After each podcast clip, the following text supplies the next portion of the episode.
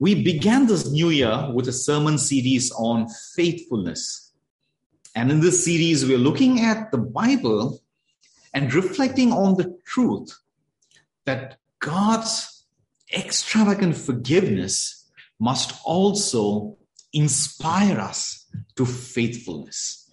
We began by looking at uh, 1 Corinthians chapter 4 verse 2 which is a book in the New Testament of the Bible which says now it is required that those of you who have been given a trust must prove faithful.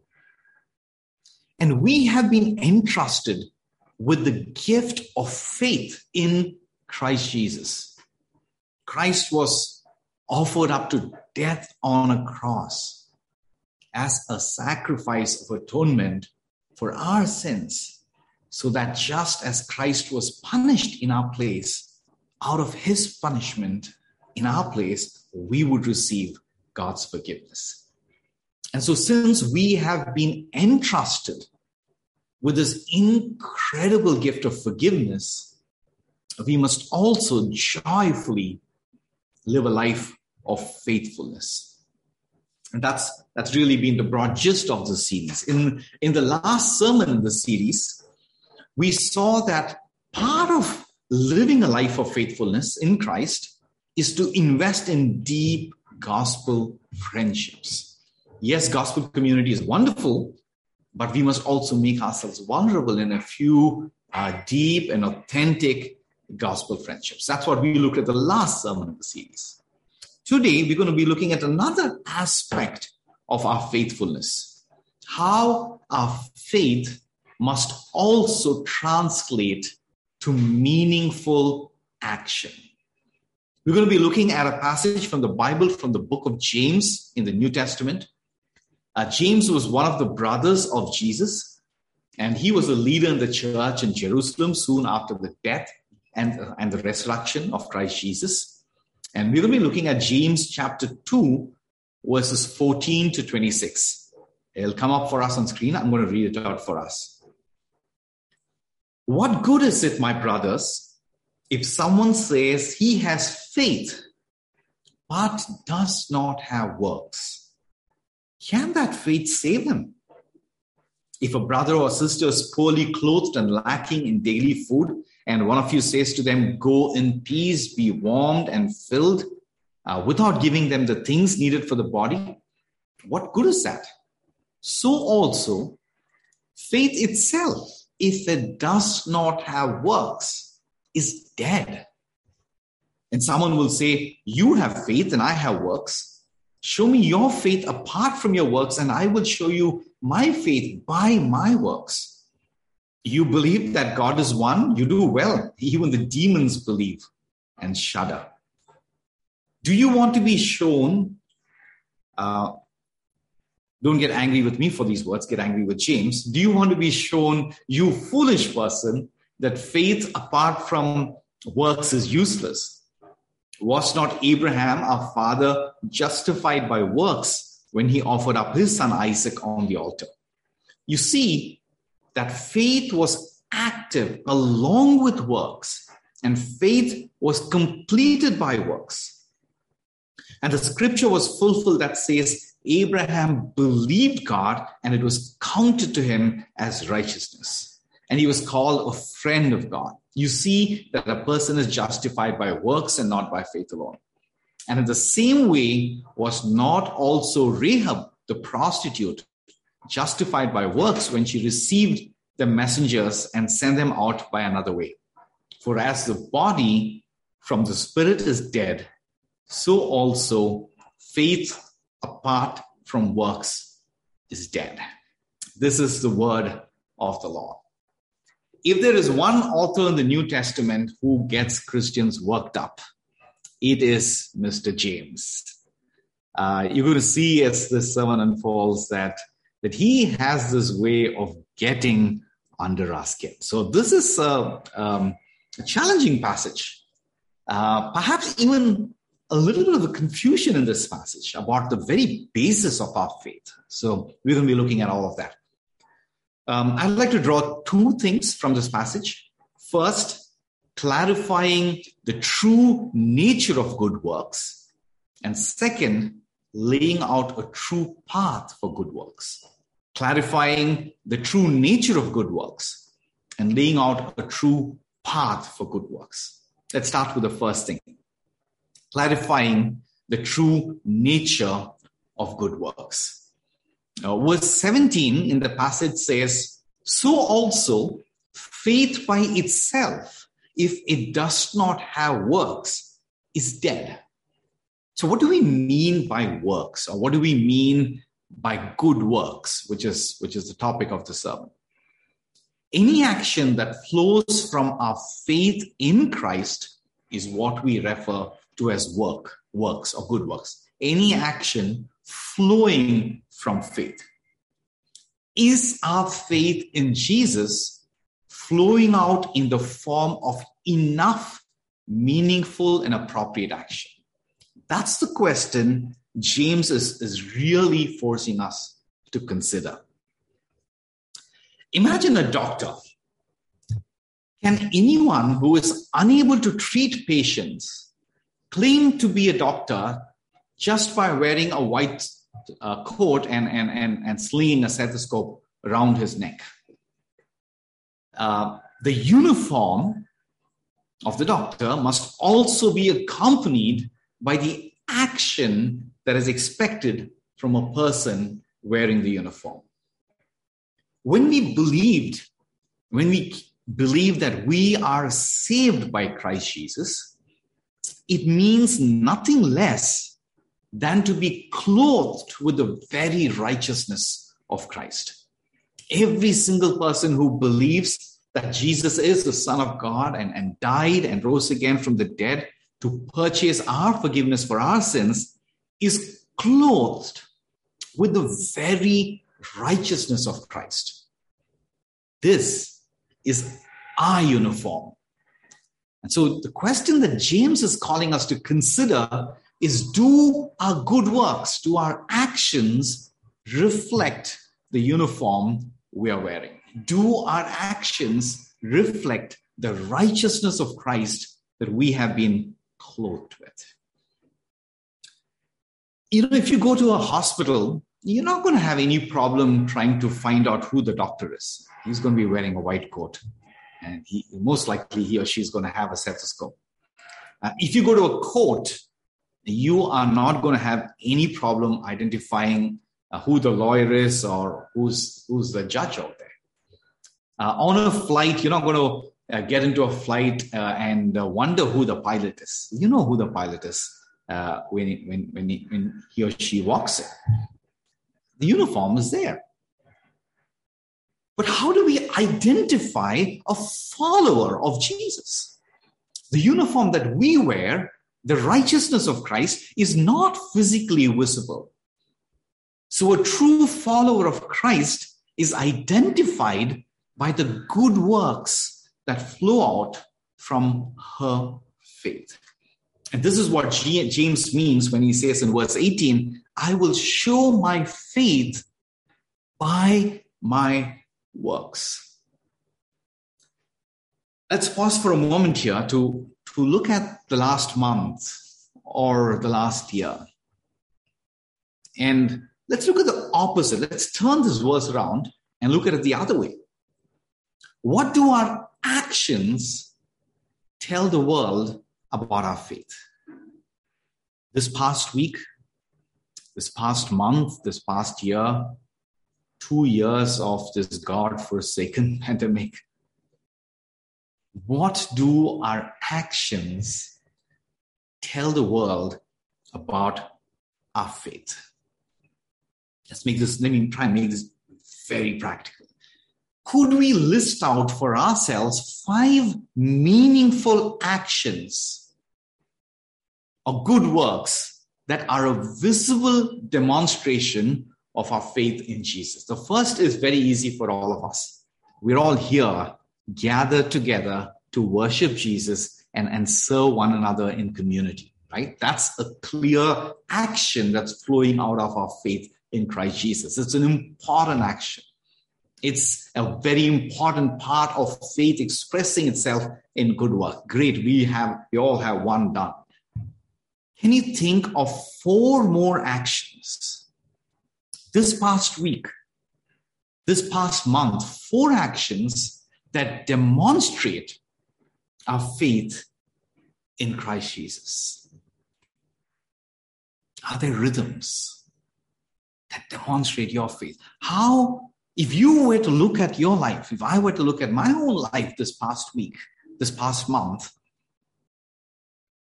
what is it about my actions? What is it about my works? What is it about my behavior? What is it about my lifestyle that demonstrates the faith I claim to have in Christ Jesus? That's what James is really calling us to consider in his very unique and provocative way. You know, James takes another really big step and even goes on to say that this question of our good works is a question of our salvation itself. Look, look, at verse 14. What good is it, my brothers, if someone says he has faith but does not have works? Can that faith save him? If you have faith and claim to have faith, but you, we don't have works, can that faith save us? In other words, James is really forcing us to consider can we be sure of our salvation if our claimed faith in Christ Jesus is not accompanied for a long season by meaningful and appropriate actions or good works? Bluntly put, if I don't have any good works for an extended period of time, James is asking me, Am I really saved? It's a weighty question, uh, a question we will do well not to brush aside. James is really pressing into the issue here. He is saying that this question of faith leading to action, this question of faith leading to good works, is not about being a good Christian or a not so Christian, not so good Christian. He's saying this is not about being a strong Christian or a weak Christian. He's saying this is not about being a mature Christian or, or a not so mature Christian. James is saying this is even more fundamental. James is saying the question of good works is a question of am I a Christian or not? Am I really a true believer and follower of Jesus or not? I, I, tried my best to see if uh, James may possibly be meaning something else. Uh, you know, honestly, I, I would rather not preach this. But James is pushing in, and the book of James is part of the whole counsel of the Word of God. And that's what he's calling us to consider. Now, I, I know that the question that James is asking us to consider does open up the door for a little bit of confusion in terms of the interplay between faith and works. The Bible, let me, I think it's important to clarify that confusion. The Bible is very clear, absolutely clear, undoubtedly clear it is clear page after page after page that we are saved by faith alone, in Christ alone, through grace alone. We are not saved by good works. And if you look at this passage closely, even in James 2 is not at all suggesting that good works has anything to do with earning our salvation. He's not at all suggesting that. In fact, James is actually is, is uh, presupposing that salvation is entirely out of faith. Look at verse 14. What good is it, my brothers, if someone says he has faith but does not have works? Can that faith save him? So, the fundamental assumption that James is making is that only faith can save us. Faith in Christ Jesus, not works, not our good behavior, not our good actions, not coming to church, not reading the Bible, but only faith in Jesus, which of course produces all of these good works. And James is very clear, undoubtedly clear, that it is only faith that can save us. But he is calling us to clarify for ourselves about the nature of our faith. He's clarifying that only real faith can save us. Faith that is accompanied by works will save us. Faith that is not accompanying, accompanied by good works, James is arguing, is no faith at all. He's saying it is dead faith, unreal faith, fake faith, shallow faith, and that faith cannot save us. Salvation is by faith alone, in Christ alone, through grace alone. There is no discussing, no disputing that. There's no suggest, suggestion here from James that our actions contribute anything to our salvation. It does not. The Apostle Paul also captures this beautifully in other part of the Bible in the book of Ephesians, chapter 2, verses 8 to 10. For by grace you have been saved through faith. And this is not your doing, it is the gift of God not a result of works, so that no one may boast. For we are God's craftsmanship, created in Christ Jesus for good works, which God prepared beforehand that we should walk in them. So the apostle Paul is saying that we are not, we are not saved by good works. What he is saying is that we are saved for good works. Our good behavior, good actions do not add anything to our salvation, but the fact that we've been freely saved by Christ alone, through faith alone, in uh, sorry, by faith alone, in Christ alone, through grace alone, this faith, this salvation must produce good works. Let me ask you something. Why did James, why is James writing all this to the church of his time? Why do you think James is taking so much pain to remind the church, the church of his time, that faith without works is dead? And why do you think the Holy Spirit in his sovereignty decided this book from James must be a part of the Bible for millennia to come? The answer is simple and, and evident. James is reminding the people, the church of his time, that faith without works is dead because some people in the churches that he was writing to were claiming to have faith in Jesus, but did not have the works and actions that demonstrate their faith. Even in the early church, people were claiming to have the faith, faith in Jesus, but their life was not reflecting that. And James was calling them to consider this weighty question. Could this be true of us? Could this be true? Could it be true that some of us, we, we're claiming to have a faith in Jesus, but we really don't have actions that, that reflect that faith? Could it be that we are wearing the uniform of doctors, but we are unable to heal patients? Could it be that we are claiming to wear the righteousness of Christ without living the righteousness of Christ? No, I, I have to assume that some of us are getting really defensive here what are you trying to tell me what are you trying to tell me? Are, you trying are you even remotely suggesting I, I i may not be a believer? Is that what you're getting at? I don't blame you at all. James has a way of provoking followers of jesus in a good way. He really has the skill of getting under the skin of of, of people. And and I think that's for the good.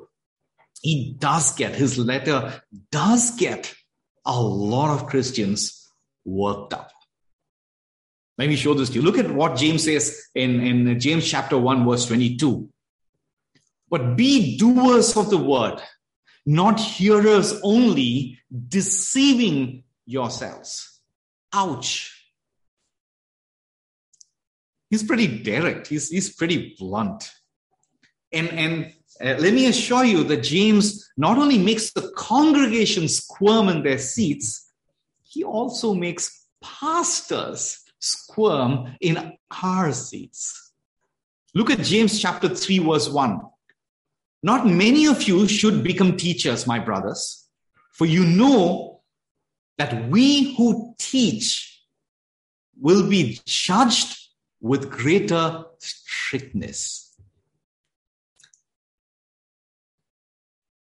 So this sermon is definitely not me talking down to you. I, am squirming in my seat as much as you are squirming in your seat. So let's not get defensive here. Let's let's humble ourselves. And God's placed this question, this forceful question in the Bible for a reason. Let's ask ourselves, let's humble ourselves and ask ourselves honestly what picture of my faith do my actions paint? This past year, this past month, what picture of my faith do my actions paint? Now, if you're not defensive today, praise God. If you're not defensive, maybe you're just a little scared. Maybe you're a little scared about your salvation. So, so maybe you're thinking, maybe I should call Anand after the service and say, please give me a list of good works that I should do. I'll tick those boxes and show it to you next week. Then I can be sure I'm, I'm, I'm saved. You see, you see the pendulum swinging to the other extreme? Because of fear. See, James is addressing the problem of faith not leading to works. This is one extreme of the pendulum. In response to that, we are swinging to the other extreme of the pendulum, which is works that are driven by fear and not faith. See, it is fear that is compelling us to tick these boxes, not faith.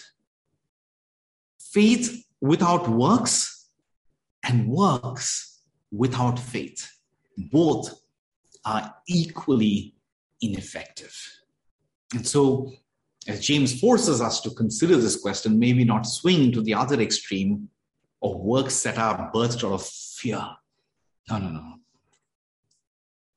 Jesus didn't die for us to live in fear. He, he died and rose again from the dead that we might live in freedom and in joy and in assurance of our salvation and the confidence of our salvation. So that's the first thing that I wanted to draw out from, from the passage. Understanding the true nature of good works. Good works do not add to our salvation. Good works is an evidence of our salvation. The second thing I wanted to draw out for this pass, from this passage is laying out a true path for good works. Laying out a true path for good works. I hope James is provoking all of us as he is provoking me in a good way to consider how our faith is being expressed in meaningful action. I hope all of us are feeling a stronger desire for our faith to grow into more meaningful action. Now, there's a wrong way to respond to this desire, and there's a right way to respond to this desire. The wrong way to respond to this desire by starting to think, so what good works can I do? What good works should I do? Right? And, and I have to tell you, uh, you know, my immediate temptation to the past is, yes, you can do this, you can do this, you can do this, you can do this. And that would be so wrong and so far from the truth of the gospel. So that's the wrong approach. Starting by thinking of what good works to do is the wrong approach. It's the wrong approach to start thinking of what good works can I do because that question itself is disconnected from our faith. And faith and good works must never be divorced. And the right response to this desire, which I really believe and hope that the Holy Spirit is laying in every one of our hearts, is by asking ourselves, how can I grow in my faith so I can grow in my good works? How can I grow in my faith so I can grow in my good works? This is exactly how James is calling us to grow in good works in the passage we just read. The passage we read gives us three examples of faith leading to good works. The first is an illustrative example, and the second two are real life examples. Let's look at the illustrative example first in the passage that we read, verse 15 onwards. If a brother or sister is poorly clothed and lacking in daily food, and one of you says to them, Go in peace, be warmed and filled, without giving them the things needed for the body, what good is that? So also, faith by itself that does not have works is dead. And this illustration is making a simple point. If you see a need, if we see a need, our faith must inspire us to respond to that need in real ways, not just with empty words. Very simple point from this illustrative example. The second two examples, real life examples that James gives us, are extremely interesting. Look at verse 21 and 22. Was not, and he gives us the example of Abraham and Rahab. Rahab the prostitute, if you remember the reading uh, from earlier today. Look at verse 21 and 22. Let's look at Abraham first. Was not Abraham, our father, justified by works when he offered up his son Isaac on the altar? You see that faith was active. James is clearly showing that the works is flowing from the faith. You see that faith was active along with his works, and faith was completed by his works. If this is your first time in a church, or if you've never read the Bible before, Abraham was a man chosen by God, and he lived hundreds of years before Christ was born. God called Abraham. God made a covenant with Abraham and promised Abraham that Jesus Christ, the Savior of the world, would descend in the line of Abraham and that all nations would be blessed by Abraham in the line of Abraham through Jesus Christ. God promised Abraham, in your line, Christ Jesus is going to descend, and through Christ Jesus, all nations of the world are going to be blessed. And so Abraham waited for many years, long, long, long years for him to have a son. And he finally had a son, Isaac, with his wife, Sarah. But a few years after Isaac was born, God tested Abraham to refine his faith by asking him to sacrifice his beloved son, Isaac. In faith, Abraham laid Isaac at the altar, but God stopped him and said, Your faith has proven true. Abraham's faith strengthened him even to lay his son down on the altar. That's how much his faith was translating into action. Now, if this is your first time in a church, you know, if you're not familiar with the Bible, you're probably thinking, what kind of a God is this? I, I, you, you didn't tell me this before I signed up to visiting your church. What kind of a God is this who would ask a father to lay down his son as a sacrifice? God had no intention to to get uh, Abraham to sacrifice his son Isaac. But I wonder if in some way God was trying to show Abraham that he is the father, God himself is the father, who's one day going to lay his son, Christ Jesus, on the altar as a sacrifice of atonement for your sins. So Abraham's faith strengthened him even to the extent of laying his son down at the altar. That's the first example of faith translating to real action that James gives us. The second example is very peculiar. This is a woman named Rahab. Now, for 400 years, just to give us, again, if you're new to church, just to give us a sense of context, for 400 years after Abraham lived and died, all of Abraham's descendants lived in Egypt as slaves. God eventually delivered them from Egypt and led them to a new land called Canaan, where they would form a new nation, a nation that was devoted to God, a nation through which Christ Jesus would eventually descend. But the people of Canaan opposed them, so Abraham's descendants had to drive them out. So just before driving them out and moving to the land God had given them, Abraham's de- descendants sent a few spies to Canaan. The people of Canaan detect these, detected these spies and they had to run for their lives. And run they did. And to escape, they took refuge in the house of a Canaanite prostitute named Rahab. Rahab hid these men in, in her home and saved them and sent them away safely. And this is what Rahab told the spies in explaining why she saved them. Rahab told these spies, I had seen, I have seen what your God did in Egypt and how powerfully he had delivered you in Egypt. And then Rahab goes on to say in Joshua chapter 2, verse 10, verse 11, which is a book in the Old Testament, uh, Rahab tells these spies, I believe that the Lord your God, He is the God in the heavens above and on the earth below. It is this faith of Rahab that James is referring to in the passage we read. And this is what James says in verse 25. And in the same way, was, all, was not also Rahab, the prostitute, justified by works when she rece- received these messengers or spies and sent them out by another way.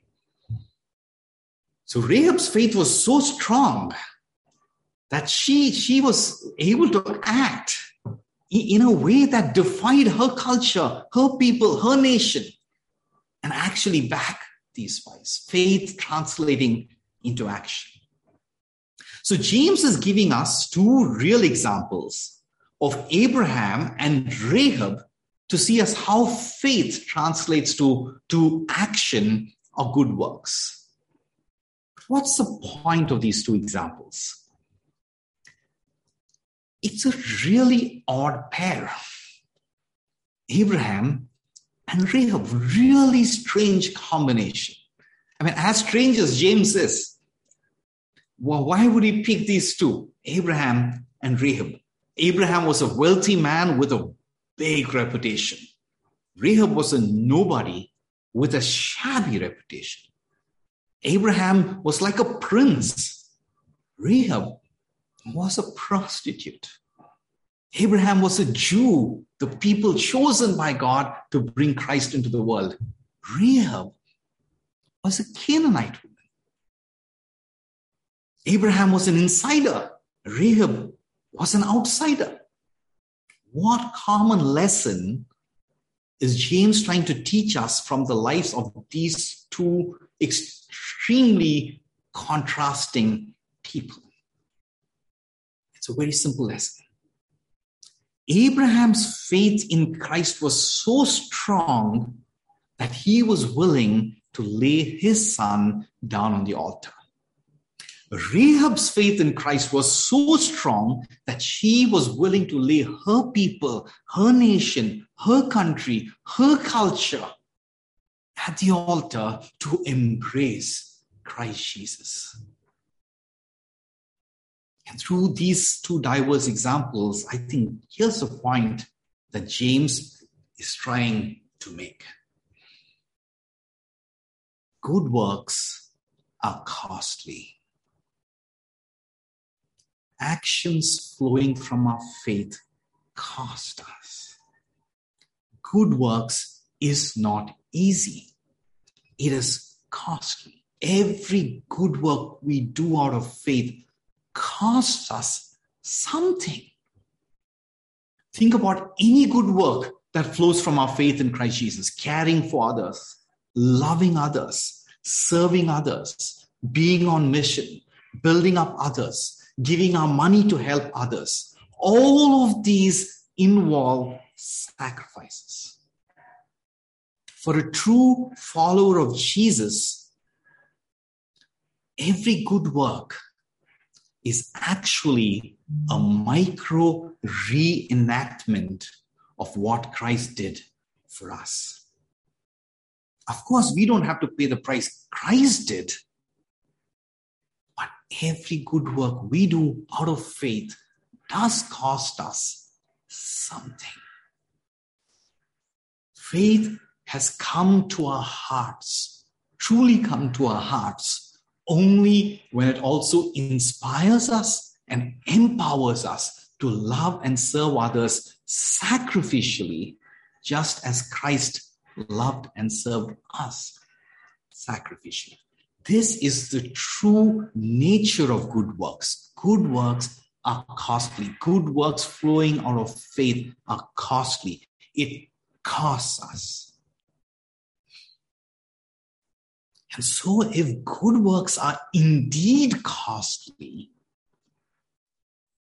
what kind of a God can call us to express our faith through good works? Only a God who bore an infinitely high cost. Only a God who, not just for namesake, laid his son on the altar, but only a God who actually allowed his son to be brutally murdered on the altar of the cross, so that through him, millions of others might be blessed, be saved, and have eternal life. Only that God can inspire us to pay, to bear the cost of every good work. So this morning, if the Holy Spirit is, is inspiring your heart as He is mine to grow in good works, we have to begin by looking at Christ Jesus, by putting our faith in Christ Jesus, who at an infinite cost to himself served us so that through a small cost to us in that proportion, we can save others. He died that we might live. He was punished so we could be forgiven. He was wounded. Christ was wounded. Christ was butchered. Christ was murdered. So we could be made whole. So this morning, if you're experiencing a genuine desire to grow in caring for others, loving others, serving others, being on mission, building up others, giving up your money in, in radical generosity, the place to start growing in good works is by our faith in Christ Jesus. Only faith in Jesus can inspire us to good works if this is your first time in a church and and if you're not a follower of Jesus and you're curious about Jesus and uh, you're, you're checking out the church, let me just let me just say this to you in, in, in closing.